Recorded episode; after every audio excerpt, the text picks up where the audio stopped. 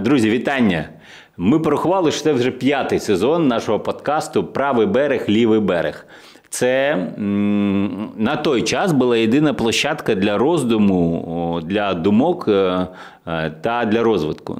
Зараз, я думаю, що є ще пару плюс-мінус, але таких глибоких і суб'єктивних, і експертних хрен ви де знайдете. Ми починаємо з основ. Для того, щоб розібратися в будь-якому питанні, eventually, фінально, ми приходимо до юриста. З нами, значить, керівник практики вирішення спорів АО, це що, адвокатське об'єднання? Адвокатське об'єднання Юскутум? Юскутум. Ага. Керівник практики вирішення спорів адвокатського об'єднання Юскутум Анатолій Рибачок. Вітання. Вітаю вас. Дякую, що покликали. Да. Анатолій, значить, визвався один з небагатьох на наше рісталіще з Поворозником Миколою Юрійовичем. Но поважаємо ми Анатолія не тільки за це, ми поважаємо за це, що він щира людина, він допомагає ЗСУ, він крутий адвокат, потенційно зірка, тому що ми виграємо цей процес і тут все і почнеться. Я не жартую, до речі, ти ж розумієш. Суб'єктність будується тільки з перемог. В двох словах, що б ти порадив Україні для щастя? Отак от, з урахуванням того, що ти юрист. От тобі болить. Якби ти болить, і ти відчуваєш, щось потрібне.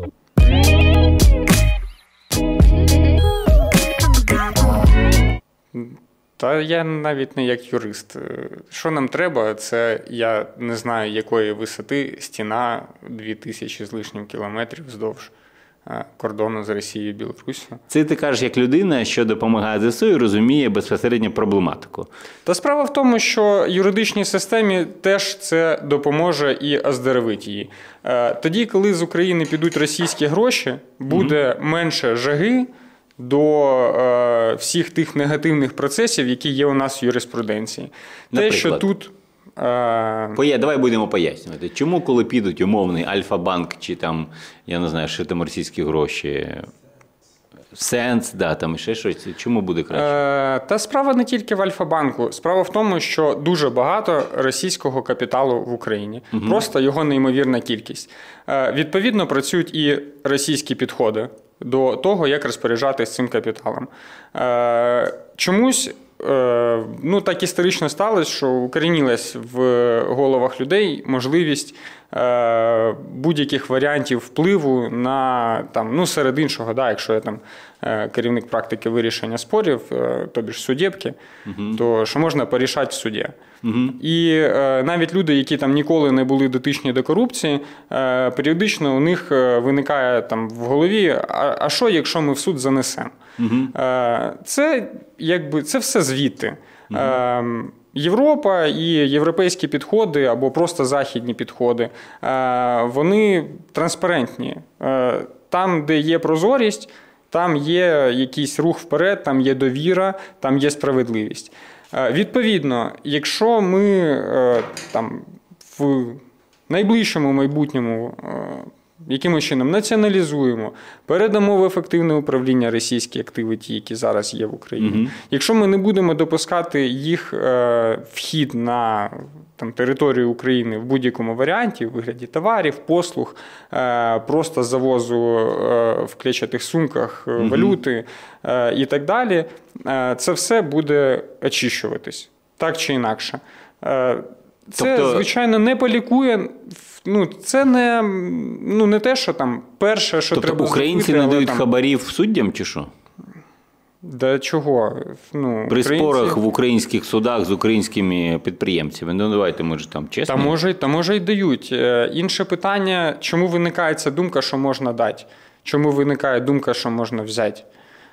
Тому що є пропозиція, є попит. Як це пов'язано з кількістю російського бабла? Наскільки я пам'ятаю, навіть після вже початку війни в 2014 році, ще до початку повномасштабного вторгнення, інвестиції в Україну з Рашки були там орієнтовно 40% на рік.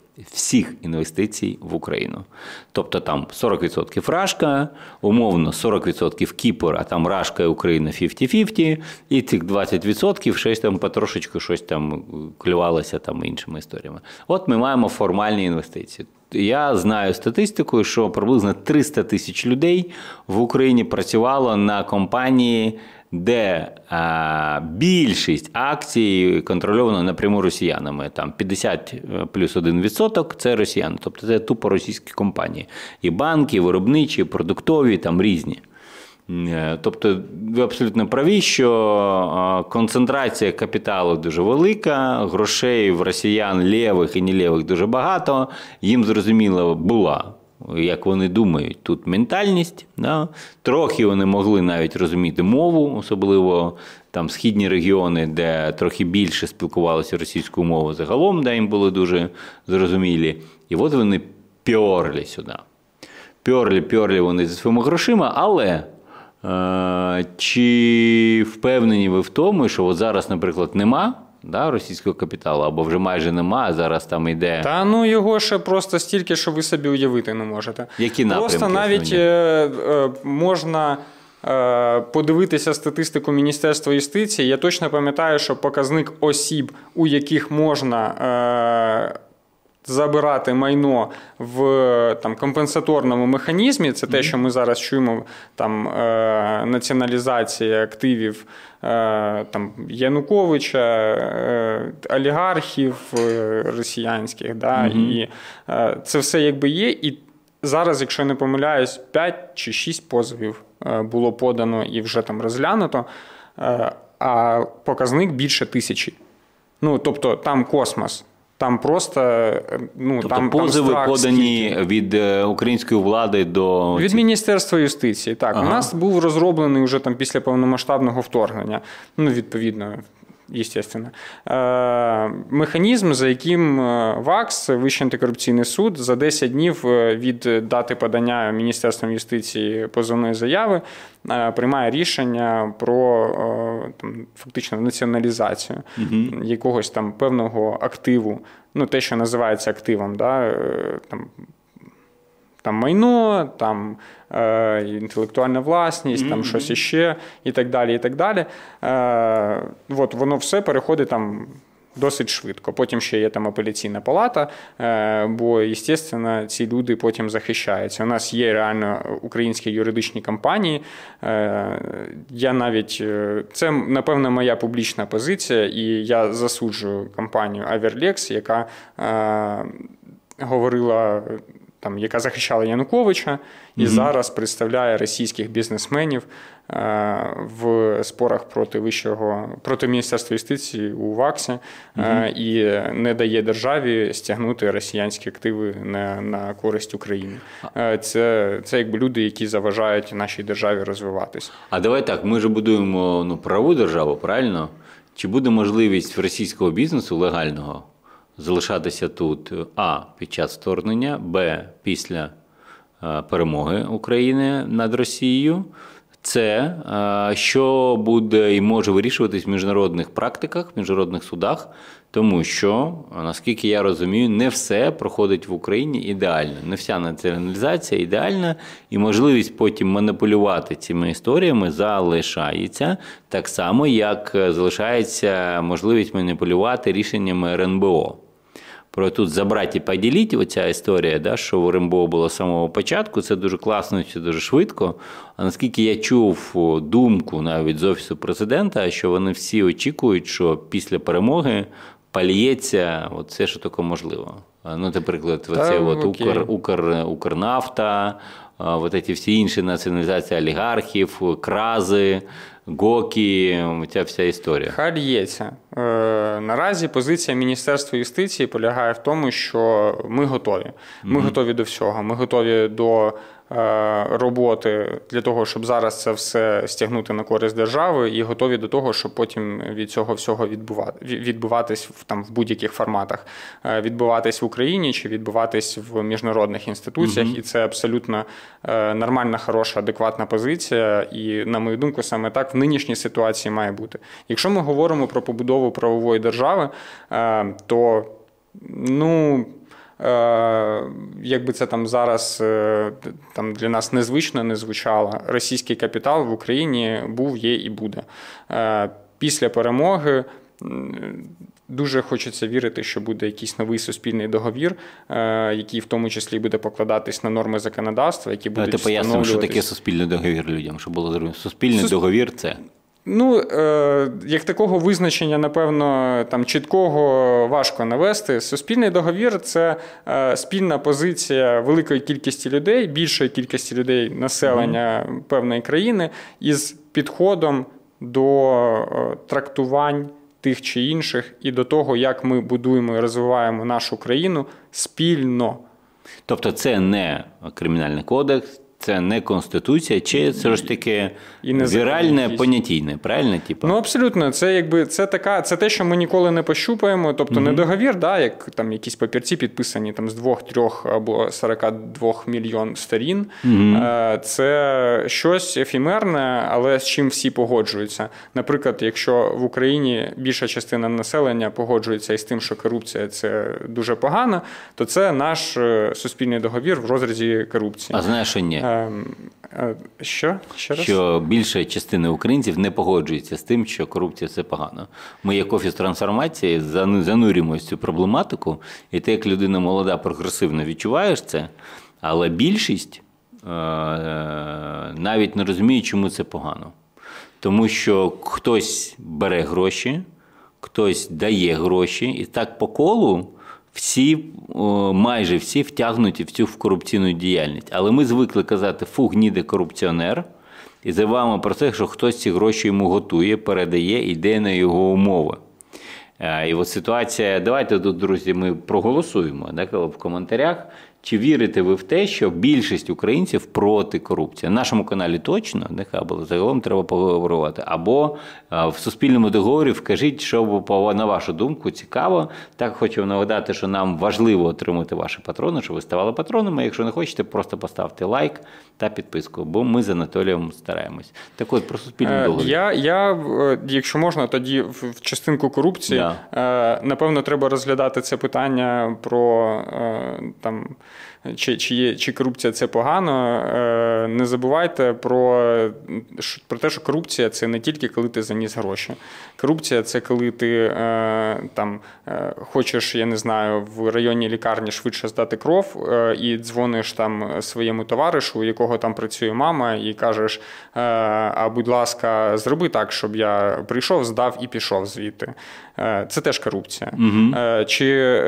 Чи дійсно тоді, питання до людей, чи дійсно вони вважають, що якісь містечкові способи обходу норм, які є правильними, адекватними і загально обов'язковими, це нормально.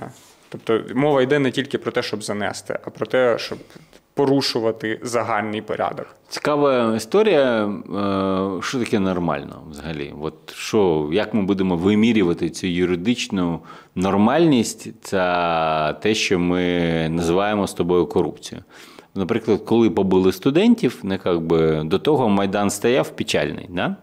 Тобто він був супротив, але не був агресивний, активний і таке інше. Побили студентів, всі побачили, і вийшов там за тиждень мільйон, реально вийшов киян, і гостей столиці безпосередньо, але ж там качнуло це добряч. Тобто несправедливість понятті українця – це точно не сприймається. Так само, чому всі пішли донатити, допомагати ЗСУ, волонтерити, воювати, тому що оцей безпреділ від Путіна, від росіян не сприймається, їх треба вбивати за це. А коли ти кажеш про якісь ефемерні речі, типу не можна дзвонити мамі друга, що працює в поліклініці, тому що це корупція, і тут і зараз ми хочемо, щоб це змінилося. Мені цікаво, як насправді відбувається, бо на сьогоднішній день, ми вчора робили аналітику, Україна 112-та в світі за сприйняттям корупції. Тобто ми там рядом з Чадом, що там ще, Вовчик, було? Але ми прогресуємо. Тобто у нас раніше цей показник був там туди щось десь за 130, якщо я не помиляюсь. Стало краще, точно в цей рік. Але загалом ситуація... Тобто оце сприйняття корупції і наша... Толерантність до цього. Толерантність, легковажність, вона основа того, друзі, до речі, зараз я вам вкину важливу історію, що саме головне, що буде відбуватися після нашої перемоги, я думаю, що це буде досить швидко, наша перемога, там, впродовж року-двох, наприклад, уявимо собі. Але саме головне буде відбудова. От під час відбудови, коли нам виділять, умовно, тих 411 мільярдів доларів, що вже пораховано, потрібно на відбудову, от тоді почнеться взагалі пісня. Я, кум, брат, сват, дядя, тьотя захотять гріти ручки, забуваючи про те, що поки вони будуть гріти ручки на цих грошах, умовний Маріуполь стоїть повністю зруйнований. В Херсоні неможливо жити, бо були обстріли. З Херсона поїхало 80% людей, як їх повертати.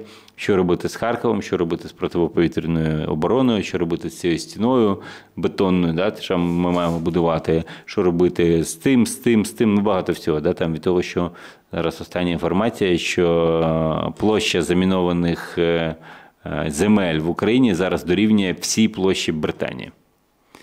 Щоб було зрозуміло, які... Ну, вона мається на увазі не там, де міни стоять, а там, де є потенційно нерозірвані снаряди. Ну, тобто, це не те, що там сапери замінували лінію для того, щоб москалі не могли пройти там. Ну, не, десь ми мінували, десь вони мінували, десь на розірвані снаряди. Ну, загалом, забруднена територія, вона така от велика. І навіть не розмінування. От мені буде цікаво, як буде все працювати розвиватися. Ну, я чітко знаю, що навіть на побудові вже зараз, на побудові укриттів для дітей в школах київські чиновники крадуть.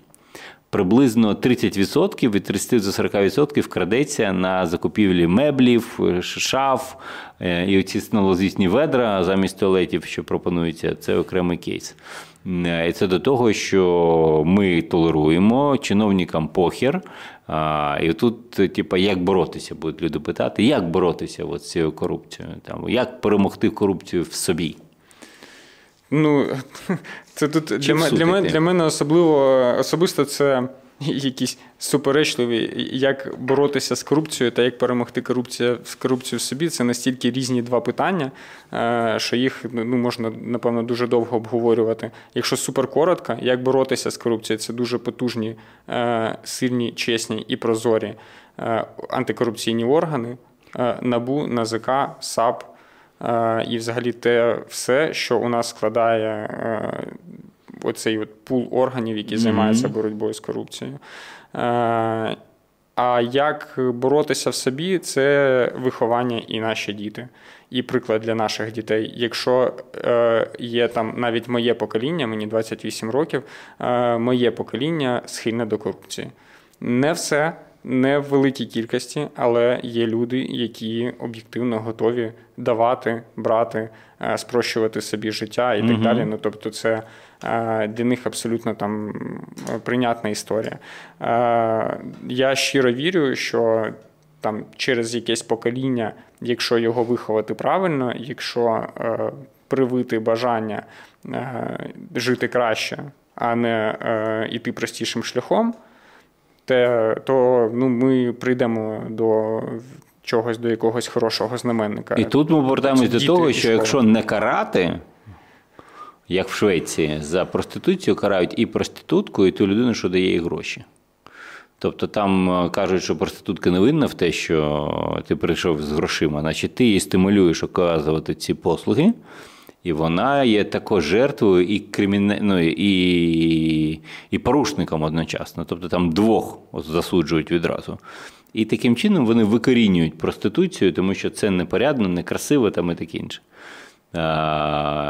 Те, що ти розповідаєш, треба виховувати, там, це ж не тільки від родини залежить, це залежить від ще й держави. Тобто, якщо держава чітко відпрацьовує свої функції і суди, і силовики працюють адекватно, то тоді шанси є. Якщо вони не будуть працювати адекватно, суди, а з урахуванням того, що ми, значить, маємо завершити судові реформи, які зараз завершуються, але ще не завершені, правильно? Та не те, що не завершення, там ще робота не то, що не початий край, а дуже-дуже багато. Да, тут я до свого власного сорому, як керівника відповідного напрямку, не зазначив суди. У нас є, це дуже важливо насправді для... Тобто правосуддя встановлюється не НАБУ, САП, чи НАЗК, чи кимось ще. справедливість в судах. І тут дуже важливо антикорупційний суд, правильно? Не, як би... Да, не тільки. Ну, тут же ж питання, там, питання корупції можуть виникати в абсолютно будь-якому суді. Взагалі в будь-якому, настільки, що ми собі уявити. Що б ти радив? От люди стикаються з корупцією в поліклініці. Кажуть, ну, треба 300-500 гривень додати, і тоді взагалі буде все зашибісь. Та в будь-якому випадку не мовчати. Що робити? Зараз... Звертатись є, насправді тут є якісь певні психологічні механізми і є юридичні механізми. Юридичні механізми полягають в тому, що ти маєш звертатись до, ну давайте так, якщо дуже просто, є там в більшості випадків варіанти адміністративного оскарження чиїхось дій і судового. Адміністративне – це коли ти йдеш до начальника і кажеш, там, пане начальник, у мене от в тому кабінеті вимагали гроші. Він сказав, ну і що? Ти йдеш до начальника. Якщо в якийсь момент впираєшся в стіну або не хочеш далі йти, йдеш в поліцію. Поліція теж може сказати, та типу 300 гривень ми навіть справу не відкриємо. До начальника. Начальник теж не реагує. Тобто, ти йдеш в суд. Далеко ти раджиш йти? Якби... Тут кожен для себе обирає сам. Мені було би комфортно, якби люди йшли достатньо для того, щоб для самих себе визначати, що вони ефективно вплинули на ситуацію. Якщо вони сходили до начальника, не вирішили своє питання, але цю людину цей начальник потім звільнив, він вирішив це питання. Ця людина більше не буде брати гроші. Людина, яка прийде в цей кабінет на це місце і буде там в подальшому приймати людей, з великою ймовірністю не буде більше брати гроші, тому що вона буде думати про людину, яку вже за це звільнили. Хочете, я скажу, яка статистика по практиці? От Анатолій каже правильні речі, якби до во рту би росли гриби. Так от, статистика дуже вперта річ. Я знаю чітко, що кожен головний лікар київських державних та комунальних лікарень та поліклінік доларовий мільйонер. Тобто, коли справа заходить із серії «давайте поборемося і підемо пожаліємось директору», а директор вже доларовий мільйонер, ти розумієш, що шансів в тебе майже нема. До речі, я хочу вам сказати, як я роблю. Я в Києві тільки в травмпункт. У мене багато дітей, і в них постійно якийсь гемор, травмпункт у нас нормально працює, і вони приймають взагалі, коли там потрібно, там кльова тема. А так я вимушений користуватися виключно приватними клініками, для того, щоб не паритися взагалі про всю цю історію, не думати, не пропонувати, а навпаки мати вплив. Бо іноді в сучасному світі дешевше заплатити в українській приватній клініці, ніж йти, бігати, просити всі історії. Да. Скажи. Конкуренція. О, бачиш, Вовчик рожав просто, і він каже, що реально в приватній проще. Бо це конкуренція. Насправді це те, що зробить з нашої країни цвітуче рожеве поле, по якому будуть бігати єдинороги. Це конкуренція. Якщо вона буде, серед іншого, де завгодно, всі будуть прогресувати, всі будуть йти вперед, бо всі будуть хотіти кращого. Так чи інакше це буде нас стимулювати. Це в юриспруденції, в школах, в лікарнях, серед, та де завгодно, серед громадських організацій, благодійних фондів.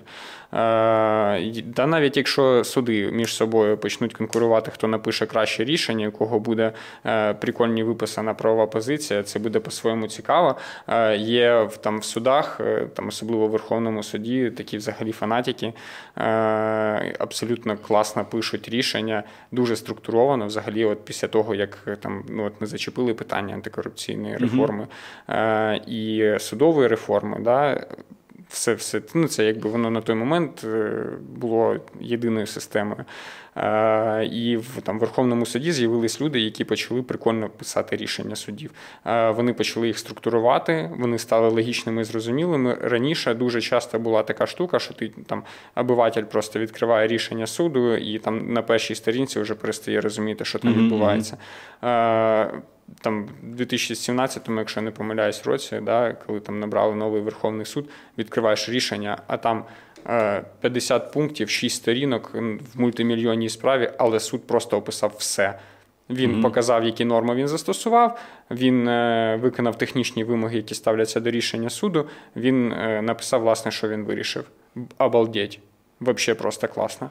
Тобто обрали нормальних суддів, вищий суд, да, якби провели конкурс, і ти як юрист відчуваєш покращення, правильно розумієш? Там є певна специфіка, там, знову ж таки, наші там слухачі можуть не бути в курсі, але голову касаційного господарського суду, ну фактично, давайте спрощувати, звільнили через те, що в нього є російський паспорт. О, клас. Ну і, власне, він там не покаявся, потім ще й заперечував факт його існування, але там юридична спільнота навіть, там в особі досить хороших фахових спеціалістів в своїй сфері, розібралася, поробили, покачали собі VPN-и і поробили запити в русняві органи влади, отримали інформацію і підтвердили, що дійсно у людини є російський паспорт. Якщо ми говоримо про те, чи стало краще, конкретно по Верховному суду, да, стало краще. Хоча, можливо, там мій досвід, починаючи десь із 2013 року, можливо, я за ті 4 роки, які були там на фініші, да, попереднього складу Верховного суду, не дуже там для себе відчув його там всі прелісті, скажімо так. Але можу сказати, що те, що зараз є, непогано 100%. Ну, тобто, могло бути сильно гірше. Але ця судова реформа, от вона триває, от ми, от зараз 2023 рік, а от вона з 2017 року у нас триває. І скільки ще потрібно часу? Що потрібно зробити? Твій рецепт від Анатолія Рибачка. Та ні, ну я зазіхну просто на компетенції тих людей, які... Я дозволяю. Та ні, ну це буде не дуже професійно. А ти скажи професійно, те, що зможеш. Якщо... Що б ти порадив? Резче все робити. Резче? Ну тобто просто по часу? Немає часу на ці всі розкачки. Ми там збирали склад Вищої ради правосуддя, ну і на мою думку, чорті скільки, дуже довго. Зараз... Непогано, дійсно, мені подобається, як працює комісія з добору членів Вищої кваліфікаційної комісії суддів. Навіщо ця комісія? Поясніть. Так, розшифровую, бо дуже складно. Є орган, який уповноважений проводити оцінювання кандидатів, які хочуть стати суддями. Там є їх певний склад, певна кількість людей. Їх теж треба оцінити і набрати, для цього створюється окрема комісія. Між іншим, що дуже класно, вона, по-перше, ця от комісія з добору членів до ВККС, вона містить міжнародних експертів, але вона очолювана суддею Верховного суду, касаційного господарського із нового складу, який ще й до того, після 24 лютого, воює. Він, якщо я не помиляюсь, пішов в ТРО і зараз мав відношення до 93-ї бригади, яка боронить Бахмут. І, власне, у мене зараз пішли мурашки по шкірі, бо 93-я бригада – це дуже ефективний підрозділ і до них дуже теплі емоції. Відповідно, це людина з високими моральними стандартами і відбувається все достатньо швидко, якісно, дуже класно вони комунікують. У них є там в Фейсбуці трансляції онлайн. Ну, це супер круто. Бо, наприклад, Вища рада правосуддя, вона цього не робила. От коли туди добирали членів, дуже цікаво, що там було би дуже прикольно подивитися ці там співбесіди на доброчесність. От було би реально цікаво, бо ну, є там у юридичної спільноти є питання. Ну, якби дуже-дуже все відбулося специфічно. То в даному випадку, конкретно по людям, які будуть потім обирати суддів, питань менше. Якщо вони взагалі там у когось є. Ну, у когось є 100%, тим не менше. Це прикольно працює. В подальшому залежатиме від того, як будуть працювати вже там новообрані члени кваліфікаційної комісії суддів. Чому це важливо? У нас не то, що страшний, просто катастрофічний недобор по суддям. Угу. Знову ж таки, там треба піднімати статистику, щоб не збрехати, ну точно більше 1000 суддів треба, там, напевно, там суттєво більше. Навантаження одного судді може бути 1,5–2 тисячі справ. Це нонсенс. Це просто, це настільки неадекват і настільки ненормально, що від цього просто там страшно. А скільки в Європі, в середньому, як ти думаєш? Чи є в тебе інформація? Чесно, не досліджував це питання. Мені здається, що є насправді адекватні дослідження міжнародні. На моїй пам'яті мені траплялись там цифри в районі 50 справ одночасно впроваджені. Це те, що людина фізично може відпрацьовувати. У нас, наприклад, я особисто працюю з цивільними, господарськими, адміністративними справами, є на рівні кодексу встановлена норма про те, що справа має бути розглянута протягом 2 місяців і перед цим, якщо там потрібно, підготовче провадження 1 місяць. Тобто 3 місяці в суді першої інстанції, в другій інстанції місяць, в третій інстанції місяць. Все це там віддати відкриття провадження. Тобто сукупно у нас взагалі на всі 3 інстанції не має йти більше, там, умовно, півроку. Півроку, 8 місяців з різними зазорами, там щось пошта туди-сюди. Відбувається так? Не відбувається так. У мене є спори з 17-го року.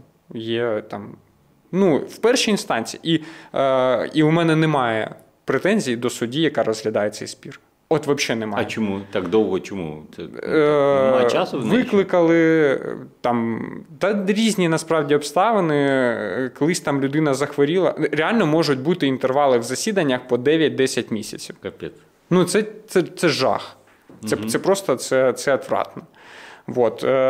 Тому, коли я кажу про те, що треба працювати рєще, людей, там, суддів треба набирати рєще. Треба це все робити дуже швидко. Був окружний адміністративний суд міста Києва, який ліквідували, передали там матеріали справи, розпорядили, щоб їх там передали в Київську область. Технічно як це відбувається? Є під там 60–70 тисяч справ, які передаються іншим суддям.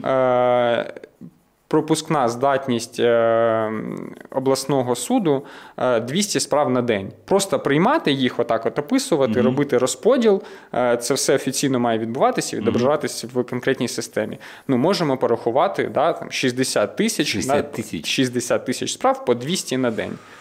Це рік скільки? Передавати. Рік мінімум, якщо кожен день працювати. Щось ми так дуже оптимістично порахували. 200 на день, 5 днів – 1000. Виходить, так, 300 днів.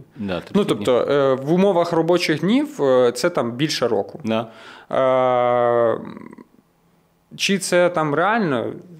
Скоріш за все, ні. Зараз там створювали 2–3 місяці новий суд, який би працював по місту Києву. Суд мало просто створити. Його треба наповнити суддями, його треба укомплектувати обладнанням, треба зробити людям робочі місця, треба, власне, набрати суддів, які будуть там сидіти, які будуть відправляти правосуддя. Треба передати їм справи і дати їм якийсь час для того, щоб вони їх подивилися взагалі вникли, що там відбувається. Тобто, щоб просто це все запрацювало.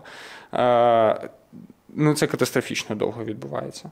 Чи може це відбуватись швидше? Не знаю. Я не в процесі. Дуже хочеться вірити, що роблять настільки швидко, наскільки це можливо. Настільки швидко, як взагалі працюють юридичні фірми? В юридичних фірмах дуже там класично є перепрацьовувати. Тому що ми, власне, там боремося за гроші наших клієнтів.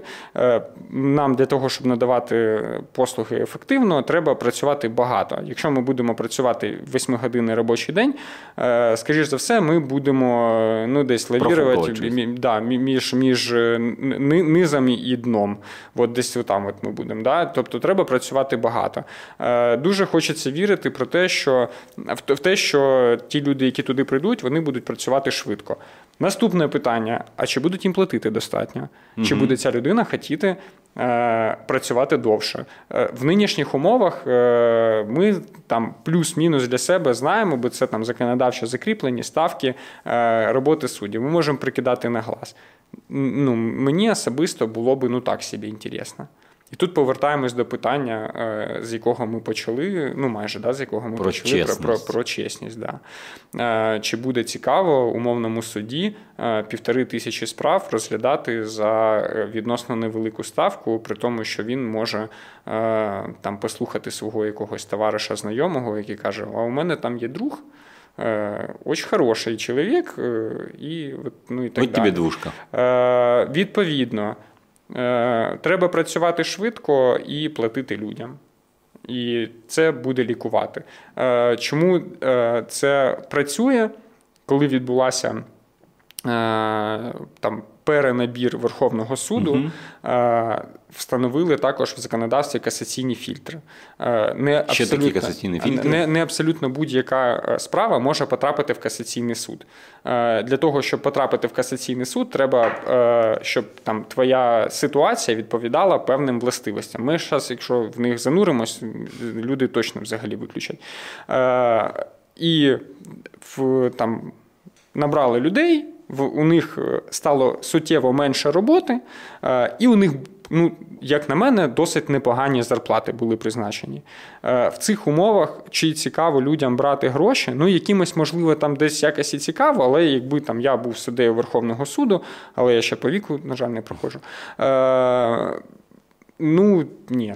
Ну, реально можна, ну, абсолютно непогано жити. Там, ну, на моїй пам'яті зарплати в районі, там, на той момент, це 2017-2018 рік, в районі там, 200 000 гривень. О, хороша зарплата.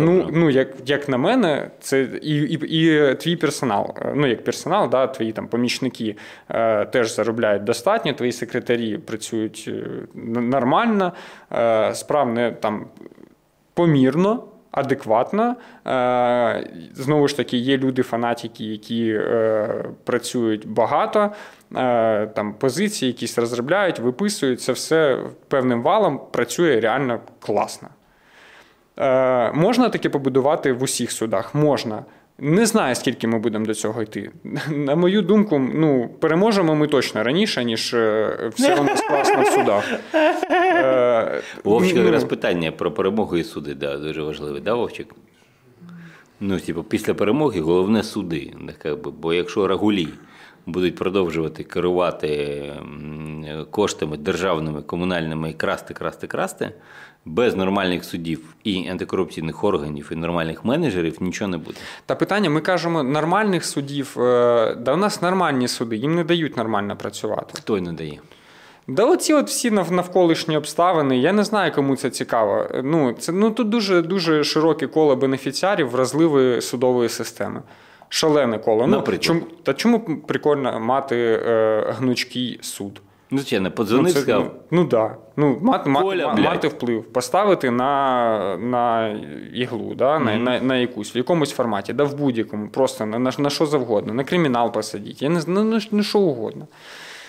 Це так працює. Це там, особливо перехідній владі, в умовах постійних реформ, гнучкий суд – це якби там реформаторам трошечки цікавіше, ніж там, власне, його відсутність. Але це ненормально для побудови хорошої, здорової демократії. Тепер залишилося все це пройти не так, як в Британії 400 років, а трошки швидше, бо хочеться все це застати. До цього в мене є питання, ще три важливих питання, що маємо ще проговорити. Перше, я хочу проговорити про сучасні антикорупційні органи, занотовую собі. Друге, стягнення збитків з Росії після перемоги, це важливо. І третє, розвиток справи Миколи Юрійовича Поворозника. Якщо нема секретів, треба пояснити, з чого хочеш почати. Перше, друге чи третє? А у нас багато часу, бо там є одна тема про стягнення грошей, можемо говорити, я не знаю, години 4. Ну, давай там в 10 хвилин будемо впратися, щоб людям було цікаво. Та можемо отак от по списку. Та давайте давай, про НАБУ. Спочатку. Я поясню, чому мені НАБУ цікаво. НАБУ, САП і таке інше. Зараз НАБУ, САП влізли в справи не корупційні, а менеджерські. Хто вам таке сказав, що вони влізли не в корупційні справи? Це суд встановлює. О, Це встановить суд, але резонансність цих справ, умовно, Пивоварський, Коболєв, Дихне, вона повністю відрізняється від того, як ми звикли. От чувак, там зараз його ДПЗКУ, да, колишній керівник Державної податкової купівельної компанії України, спиздив $70 мільйонів в тупу і виїхав в Литву. Литовці і його повертають. Там от таке рило класичне, корупційне, чудове, потенційне корупційне, да, і таке інше. Тобто є гроші на рахунку державного підприємства, беремо собі, переводимо на фіктивні якісь компанії, $70 мільйонів. Це скільки зараз? Я не знаю, скільки так. Ну, я можу тільки словами класика виразитись. Про масло, так. Так. Отже, є Коболєв, який там умовно отримав премію надвелику, для нас простих смертних, але пропорційно того, що він переміг, нормально.